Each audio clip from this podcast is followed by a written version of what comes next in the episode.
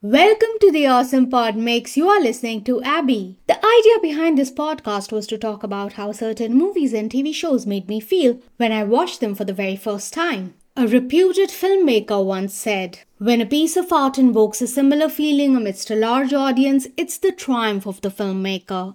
That's the magic of cinema. I love the magic of cinema. Today I'll be talking about Marvel Studios' Loki Season 2 Episode 5. Whether Marvel creates movies or TV shows, they are all cinematic. This episode's title is Science Slash Fiction written by Eric Martin. The episode is directed by Justin Benson and Aaron Moorhead. It's the sixth series with a Kevin Feige production credit after Hawkeye, Moon Knight, Ms. Marvel, She Hulk Attorney at Law, and Secret Invasion. The episode begins with a white flash that fades into an extreme close up of Loki's closed eyes. The eyes were shut because of the blinding light of the melting temporal loom. When Loki opens his eyes, tears fall down his cheeks. He looks around the loom room. Everyone has disappeared. He walks around the empty hallways of the TVA. You know what happens when a character is lost at the TVA? They arrive at the automat with pies. Loki does too. Woman on PA says TVA code 1229. Failsafe mode initiated. Just then Loki time slips. Woman on PA continues. Thank you for your service. Loki is right outside the holding area where Brad was tortured. Loki says, No, no, no, this is not happening again. Loki time slips and appears at the Chrono Bay. He spots another Loki sporting the same jacket and looking at the TVA handbook. Loki says, Hello?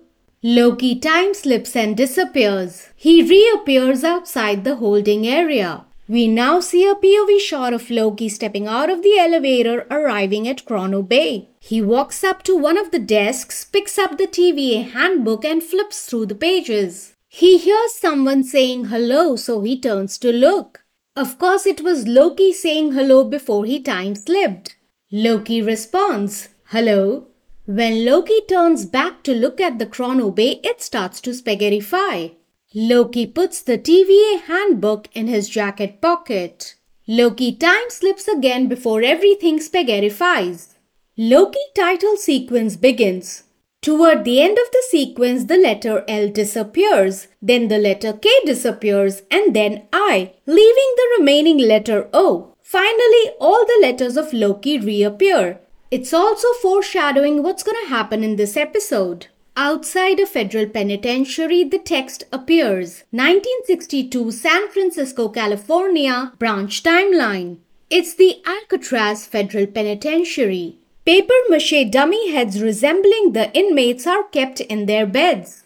We see Casey slipping from under his bed. Casey is trying to escape the prison with two other inmates. The prison inmates are John Anglin, played by Justin Benson, and Clarence Anglin, played by Aaron Moorhead. They are the director duo of this episode. I want to give a special shout out to Kasra Farahani for his absolutely impeccable production design. So Casey's name is Frank Morris. Frank, John and Clarence drag an inflatable raft out. They stop when they hear a sound in the distance. It's the sound of Loki time slipping. Casey slash Frank says, Let's go, hurry up. If they catch us, they're gonna gut us like fish. That's a line similar to what Loki said to Casey in the episode Glorious Purpose. Give me the Tesseract or I'll gut you like a fish, Casey. We were like, oh, Casey doesn't know what a fish is. He must visit an aquarium or the sea. It's such a cool callback, I can't even. Loki time slips and reappears. He calls out to Casey saying, Casey? Okay. Casey, thank God you're here. Is everyone here? Casey doesn't recognize Loki. Loki's like, not again. Neither of them know how they got here. Casey dismisses Loki, Loki time slips and disappears. This prison escape is a reference to a real life incident in San Francisco, California, June 1962. Anglin brothers and Frank Morris escaped from Alcatraz Federal Penitentiary. It was a maximum security prison located on Alcatraz Island in San Francisco Bay. Late on the night of June 11, the three men tucked paper mache heads resembling their own in their beds. They broke out of prison via ventilation ducts and utility corridor. They departed the island aboard an improvised inflatable raft to an uncertain fate. No conclusive evidence has ever surfaced favoring the success or failure of the attempt. As far as Frank Morris's backstory is concerned, he was orphaned at the age of 11 and lived in foster homes. He was arrested for various criminal offenses including narcotics possession, armed robbery, car theft, and grand larceny. If this is Casey's origin story, I feel terrible for him. Loki appears outside McDonald's. He time slips again, disappears, and appears outside Piranha Power Sports. He time slips to the TVA Theatre 25. Loki disappears. Cut to a doctor's waiting room. The text appears 2012 New York branch timeline. Hunter B15 is examining a kid at Roger Willis Children's Clinic. I guess she's a pediatrician. 2012 is the year when the events of the first Avengers took place and the events of Time Heist from Avengers Endgame. B15 slash the doctor walks out of the patient's room and reacts surprised. She just witnessed Loki time slipping and disappearing. We see Mobius pretending to ride the jet ski with wind in his hair. I would say we got this shot because of budget constraints. They did manage to get a giant fan to blow wind in his hair. The text appears 2022 Cleveland, Ohio branch timeline. Working for the Weekend by Loverboy Plays. Mobius's real name is Don.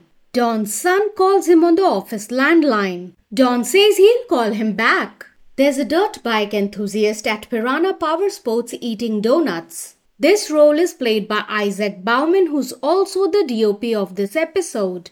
Loki time slips and appears at Piranha Power Sports, spots Mobius in the window, and walks up to him. I'm having trouble calling Mobius Don. He'll always be Mobius for me. Mobius has two sons whose calls he's been ignoring. Damn, Mobius, don't tell me you were a terrible parent who ignored his children. Cut to a bookstore. The text appears 1994 Pasadena, California branch timeline. We see a hand pulling out a book from the shelves. The book's title is The Zartan Contingent by A.D. Doug, PhD. This book appears in the end credits alongside Ke Huy Quan's credit. So Obi is a science fiction writer who wrote this book. I should have made that guess sooner. The book is not selling. So he's putting the books in the bookstore and buying it himself. A.D. Doug is shown the door. He collects his books to walk out the door. As he opens the door to walk out, the books fall to the ground. He's just as clumsy as I am. Oh, Obi, I'm so sorry I doubted you. Cut to an abandoned warehouse. We see various post-its just like in the end credits. This is OB slash AD Doug's workspace. It's the exact same set as TVA's repairs and advancement, but you know in its initial stages. Did Obi build the TVA? Loki time slips and appears before Obi. Obi reacts scared and falls to the ground along with his books. Loki says, What I'm about to tell you is going to be hard to believe. To Loki's surprise, Obi says, Of course I believe you. It's a dream come true. One of my characters has come to life and needs my help. This reminds me of what happens in The Sons of Yoren. Hang on, what is the story of The Sons of Yoren? Is that a reference to Odin, Thor, and Loki? Loki realizes Obi is a science fiction writer. The book slips from Loki's hand, thinking he's doomed. Is that a universal reaction of people toward writers? Obi reveals he had to get a PhD to keep his day job of teaching theoretical physics at Caltech. Caltech reminded me of Bruno. I hope AD Doug gets to teach Bruno at Caltech. Obi wants to quit and write full time. I totally get you, Obi. It's hard to write full time without financial security. What happens next in the scene is so cleverly written. Totally applause worthy. Loki explains his situation to Obi. Loki needs to go back in time before the temporal loom meltdown. Obi says, You can't. It's impossible, but don't let that stop you. Loki reacts confused. Obi continues, You time traveled in a place that has no time, right? For the first time, it's mentioned that TVA is outside of time. Obi continues, That's not possible. Loki replies, I know. Now Obi says, So you're traveling to a place that doesn't exist anymore. It's equally impossible and therefore it's something you might be able to do. Loki replies, Sure, excellent. Yeah, makes total sense. Doesn't sound like science. Obi corrects him, No, but it does sound like fiction. You need to learn how to control your time slipping. Loki says, I can't control it. I can't just make it happen. It's it's random. Obi points out, but it's not random because you keep ending up around exactly the people you're looking for and it's evolving because you're not just slipping in time. I paused the show and said, You are slipping in space time. Obi says, You're also moving around in space. It's like you are a better version of one of those tempads. Loki shakes his head and says, You make it sound like it's a good thing.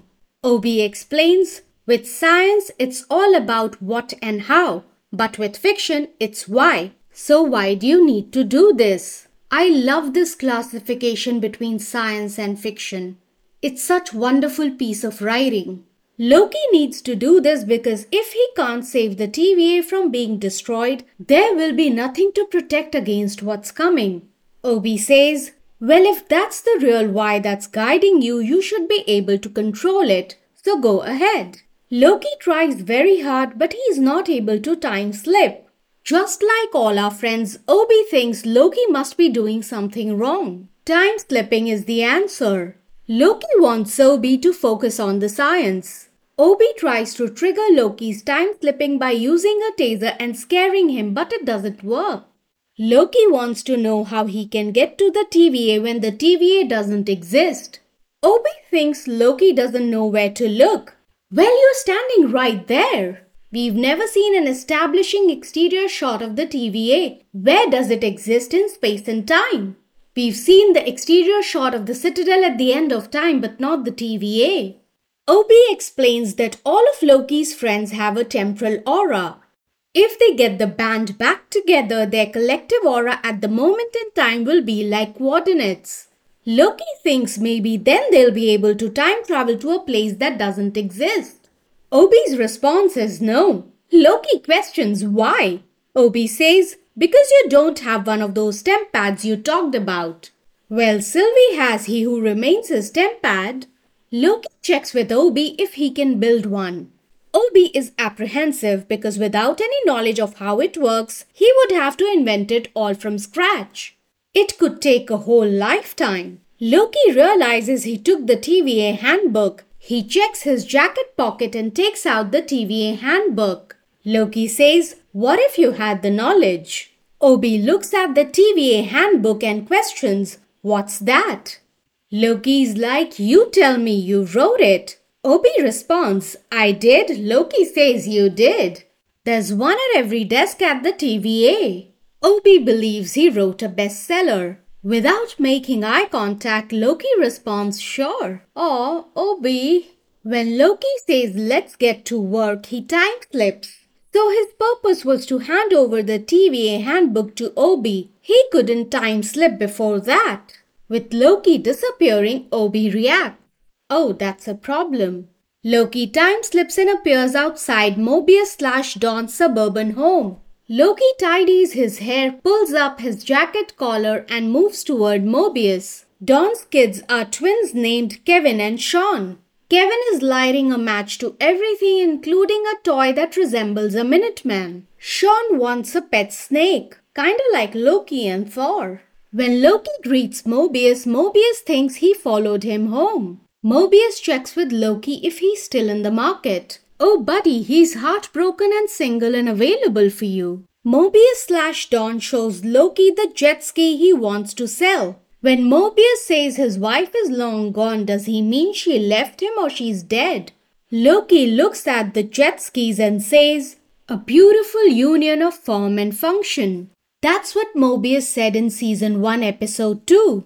Loki comes clean that he's not here to buy the jet skis. Loki calls Don Mobius saying that's his real name. He belongs in a place called the TVA. I disagree, Loki. His real name is Don and he belongs with his kids. Mobius is about to hit Loki with a wrench when Obi walks through a time door. Firstly, how did Obi know where to find Loki unless Loki told him about all the four locations? Loki reacts. What? How did you build a tempad so fast? It's a large prototype tempad and Obi calls it temporal access device. Obi thinks 19 months isn't fast. He had to take a break and move out when he lost his job and his wife left him. Who was his wife? And who was Mobius's wife? Did Don ever fall in love with Rebecca Tormonay because she lived in Fremont, Ohio? I mean, it's just one and a half hours away from Cleveland. Obi asks, So what now? Loki tells Mobius, I promise you this will make sense. This is exactly what Loki told Sylvie in the previous episode. Loki, Obi, and Mobius try to walk through the time door, but it doesn't work. Loki explains how Mobius works for the Time Variance Authority, how Mobius saved his life and saw something in him that he never saw in himself. Mobius questions, Are you really my friend? Loki responds, I am. Mobius, pointing at Obi, asks, Who's he? Is he my friend too? Loki says he will be. Mobius, of course, doesn't remember. It's complicated for Loki to explain. Loki needs Mobius's help to save the TVA. Mobius doesn't want to leave his kids. That's understandable. Loki assures Mobius that the kids will be fine. How? How would they be fine? How? What do you know? Loki promises he can bring Mobius to any point in time. His kids won't even notice he's gone. But Mobius would know. Loki says all of existence is in grave danger. Now, why would Mobius care about that? Loki says, and your boys are in danger too. I can't keep them safe unless you help me. Don thinks Mobius is a cool name. Loki walks through the time door to Roger Willis Children's Clinic in 2012. Loki tells the doctor slash B15 this is gonna sound strange.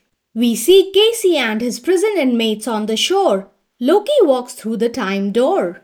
At AD Doug's workspace, Obi is fixing the tempad and Mobius is drinking hot cocoa, I guess. Dr. Willis slash B15 picks up a book. Casey steals some device from the workspace. Now they just need to get Sylvie. Sylvie walks out of her McDonald's. When she puts her takeout at the back of a pickup truck to open the truck door, the takeout spaghettifies and disappears. Sylvie notices and reacts. When she turns, Loki walks through a time door. Loki says, This is gonna sound strange. I know you don't know who I am. Sylvie says, Loki, of course I know who you are. Loki says, what? You do? Sylvie says, Why wouldn't I? Loki replies, Because nobody else did. Their lives were reset after the loom. Sylvie says, Yeah, I know. I was there. Loki says, I'm sorry. I'm sorry. This isn't how I thought the scene was gonna play out. Sylvie says, No. What exactly were you expecting? Loki time slips again. Sylvie asks Loki to get in the car so she can buy him a drink. As they get in the car, Brad's voice pours in. Zaniac craves blood. The voice is coming from a Zaniac arcade game in the bar. Loki tells Sylvie that the others don't remember their TVA lives. Their TVA lives were taken from them. Loki, you're saying the opposite. Their real lives were taken from them. Sylvie says they're finally back in their real lives. That's a good thing. Exactly my point. Sylvie calls out bartender Eric for a drink. I thought it was a reference to the writer Eric Martin, but the name of the actor who plays the bartender is Eric Colvin. Loki calls Sylvie selfish. Why is she selfish? Because she wants to live? Because she gave everyone the life they had? Sylvie asks Loki, What is it that you really want? Sylvie orders two bourbons. Loki replies, I want my friends back. I don't want to be alone. Oh, Loki, baby, I want to give you a hug. Sylvie says, See, we're both selfish. Eric serves the two shots of bourbon to Sylvie and Loki. Sylvie says, I know this is hard, but your friends are back where they belong. Loki says, But without them, where do I belong? Oh, honey, you belong in my heart.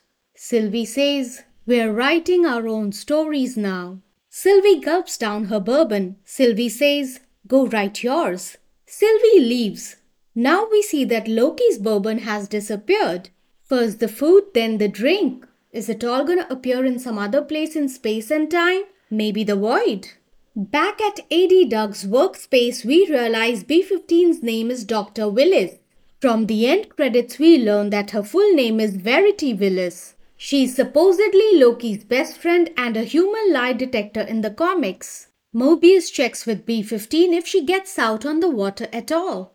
He tries to sell her a jet ski as well. Mobius feels water is a great way to unplug or reset. Reset, you say? I agree. Loki walks in disappointed to AD Doug's workspace through a time door. Loki says, You should all go home. How did Loki use the time door from the other side without the tempad? At a record store, Love Don't Live Here Anymore by Rose Royce plays. Sylvie enters the record store. Lyle, the store owner, gives her a record. It's Oh Sweet Nothing by the Velvet Underground. She puts the record to play. Another customer enters the shop through the door and disappears from existence. Lyle's coffee mug that reads Take Me disappears. He pours the coffee on the table by mistake. The flowing coffee spaghettifies. We see a reflection of everything outside the record store spaghettifying. The spaghettification engulfs the entire record store. Lyle runs towards Sylvie, yells out her name, and extends his hand to help her, but he spaghettifies. As the record spins, the camera circles around everything that spaghettifies. Sylvie is unaffected by all of this. She uses He Who Remains as tempad and walks through a time door. At AD Doug's workspace, everyone questions Loki why he's giving up. What about the TVA? Loki says they're fine without it. Sylvie enters through the time door. She says, No, they aren't. Everything is falling apart. The branches are dying. Mobius questions, What does that mean? Sylvie says, I don't know. I don't know what's happening, but there must be something we can do. Loki suggests, We can go back. We can stop the loom from melting down. Obi, we're all here.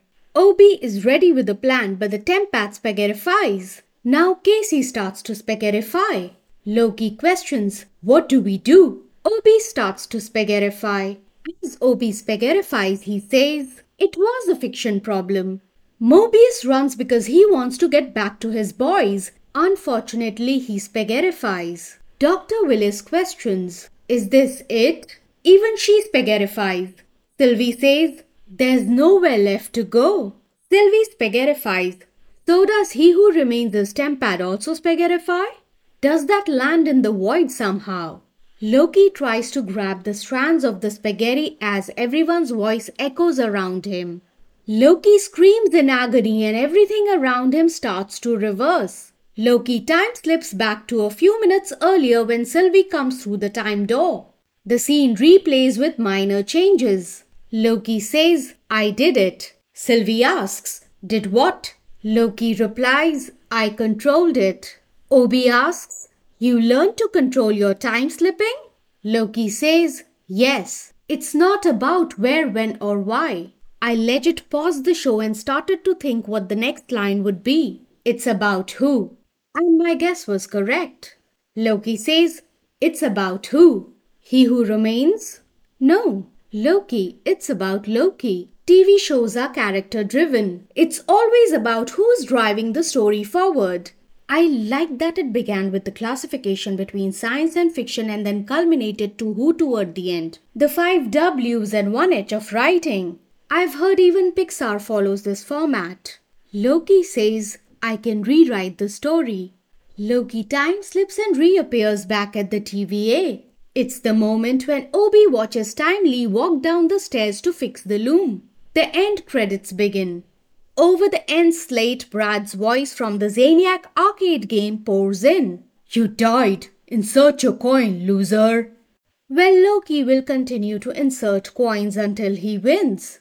I really liked this episode. It was exciting. The writing was terrific. Let's see how the finale turns out. You can listen to the Awesome Pod Mix and subscribe to it on Apple Podcasts, Spotify, Amazon Music, Google Podcasts, and Goodpods. If you like what I'm doing, you can support me on Patreon at patreon.com forward slash awesomepodmix.